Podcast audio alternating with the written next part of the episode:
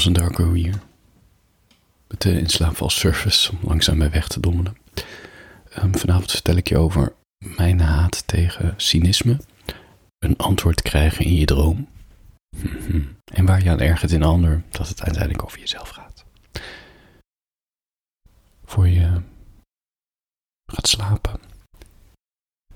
Ik erger me dus echt enorm aan cynische mensen. Echt, ik trek die zo slecht.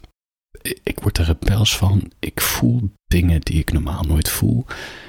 Dan zit je bijvoorbeeld in zo'n vergaderzaal met twintig anderen.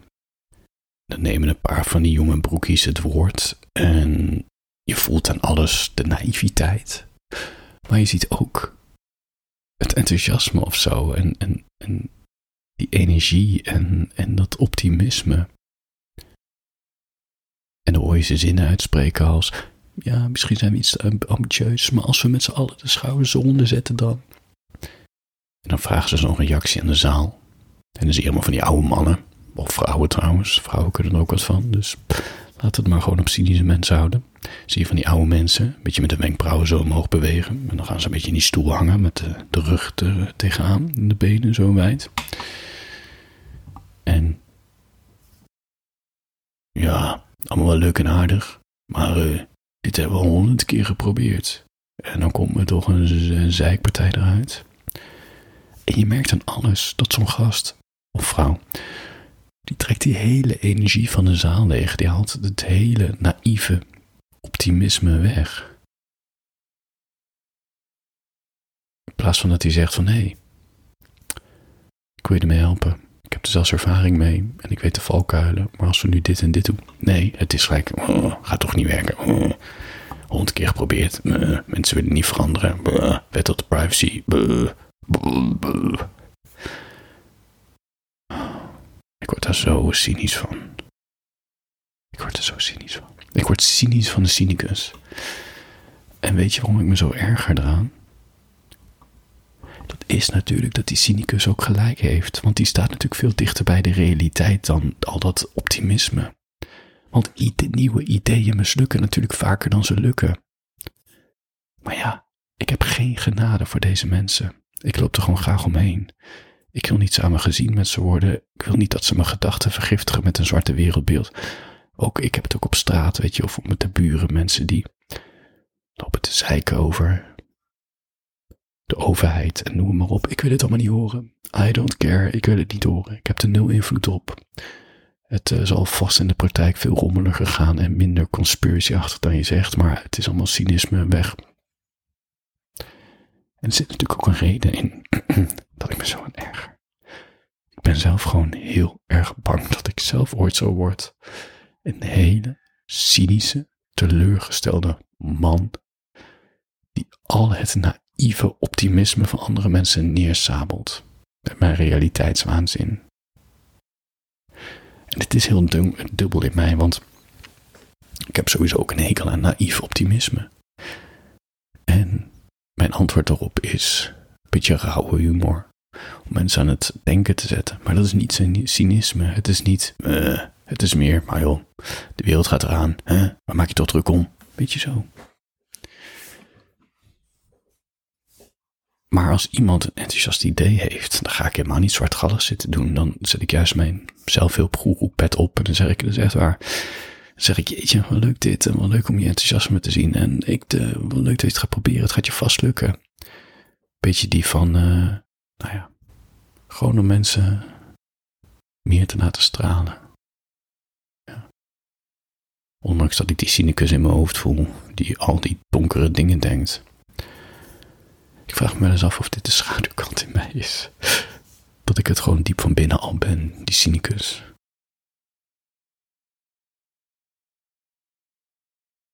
Weet je dat mijn grootste angst besef is dat alles wat ik doe niets voorstelt in het grote geheel? Dat of ik nou heel veel met mijn leven doe of helemaal niets, dat het resultaat altijd hetzelfde is. En dat cynisme mijn enige vorm van verzet is. Maar ja, daar word ik niet blijer van. En anderen worden er ook niet blijer van als ik zo ga doen. Begrijp je? Goed.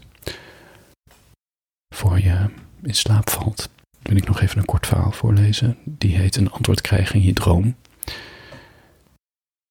Misschien moet ik een geheimpje vertellen dat ik vaak voor het slapen gaan uh, doe.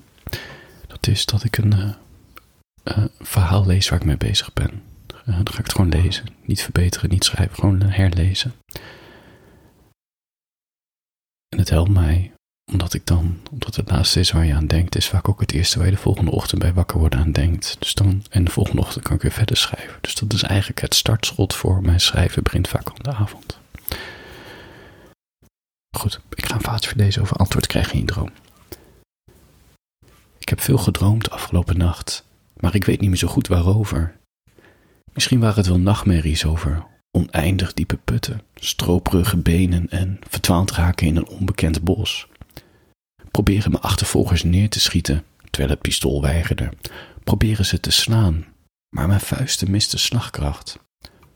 Of misschien gaf iemand me eindelijk de antwoorden waar ik al mijn hele leven naar op zoek ben. Maar dat weet ik dus niet meer. Ik denk wel dat ik over jou heb gedroomd. Op een sensuele manier. We hadden geen seks en we hebben niet gezoend, maar er was een bepaald soort spanning. Zo'n spanning die mijn adem liet stokken en mijn buik liet tintelen. Ook was hij er weer. Het kon niet anders.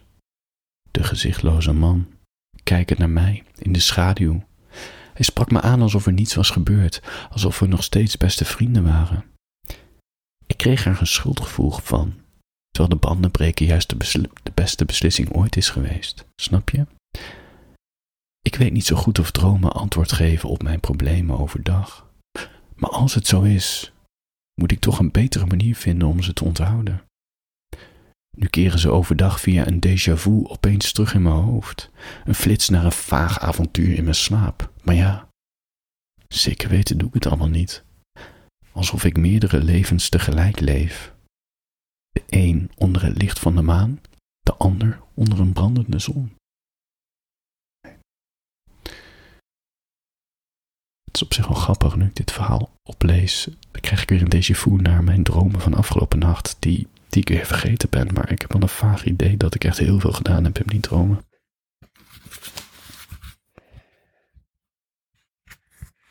Dus, dus eigenlijk is dit verhaal een bevestiging van mijn eigen moed. Oké, hey, voor je gaat slapen. Ehm, ik zat nog even aan. Ik zat er even na te denken. Over uh, waar ik mee begon. Over dat uh, cynisme.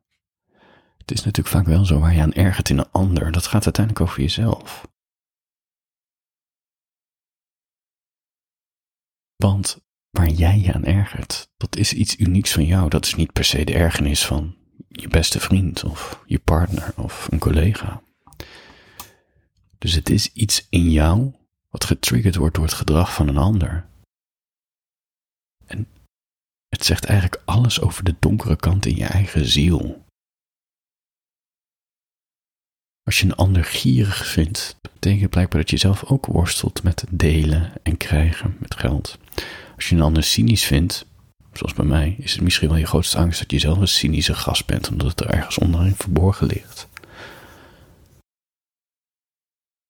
Klinkt heftiger. Het is eigenlijk een beetje een. Um,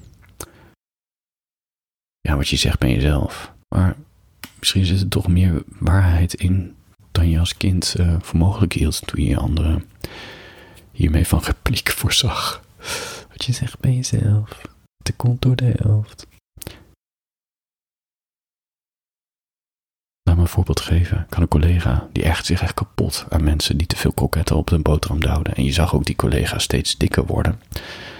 Dus ik snap wel wat mijn directe collega zag. Ik snapte alleen niet waarom hij zich zo aan ergerde.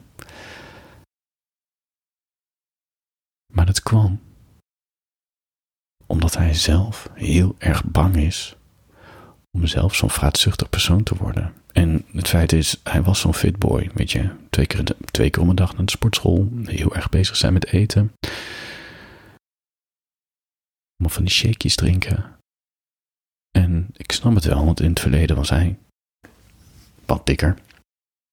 En heeft heel erg natuurlijk heel veel discipline opgebracht om daarmee te breken met die slechte gewoontes. En dat is natuurlijk zijn grootste nachtmerrie om terug te keren naar dat. Dat wil hij gewoon niet. En op de een of andere manier is zijn hoofd nog steeds getriggerd door alles wat hij ziet bij een ander aan vraatzucht, dat hij zichzelf er zo aan, en aan, aan irriteert. Het is een oerangst.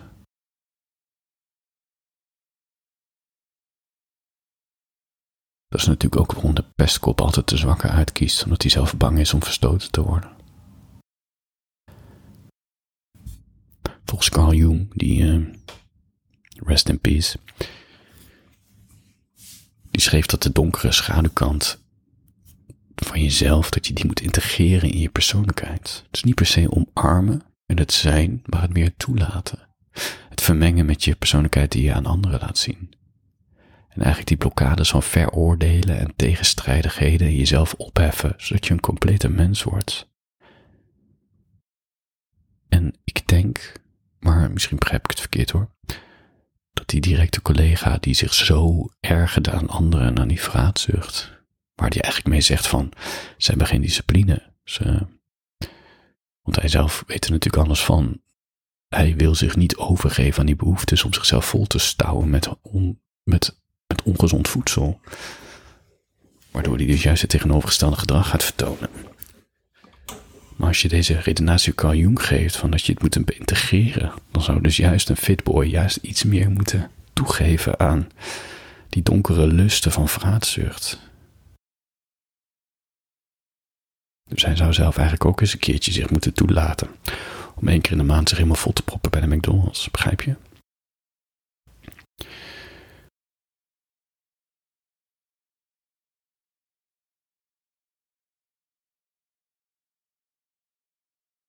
Begrijpen. Tegelijkertijd begrijp ik het ook wel. Want als je die schaduwkant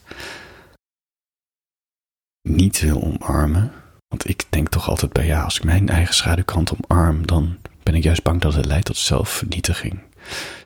Dan word ik misschien een cynicus. Dus het is, ah, het is zo dubbel.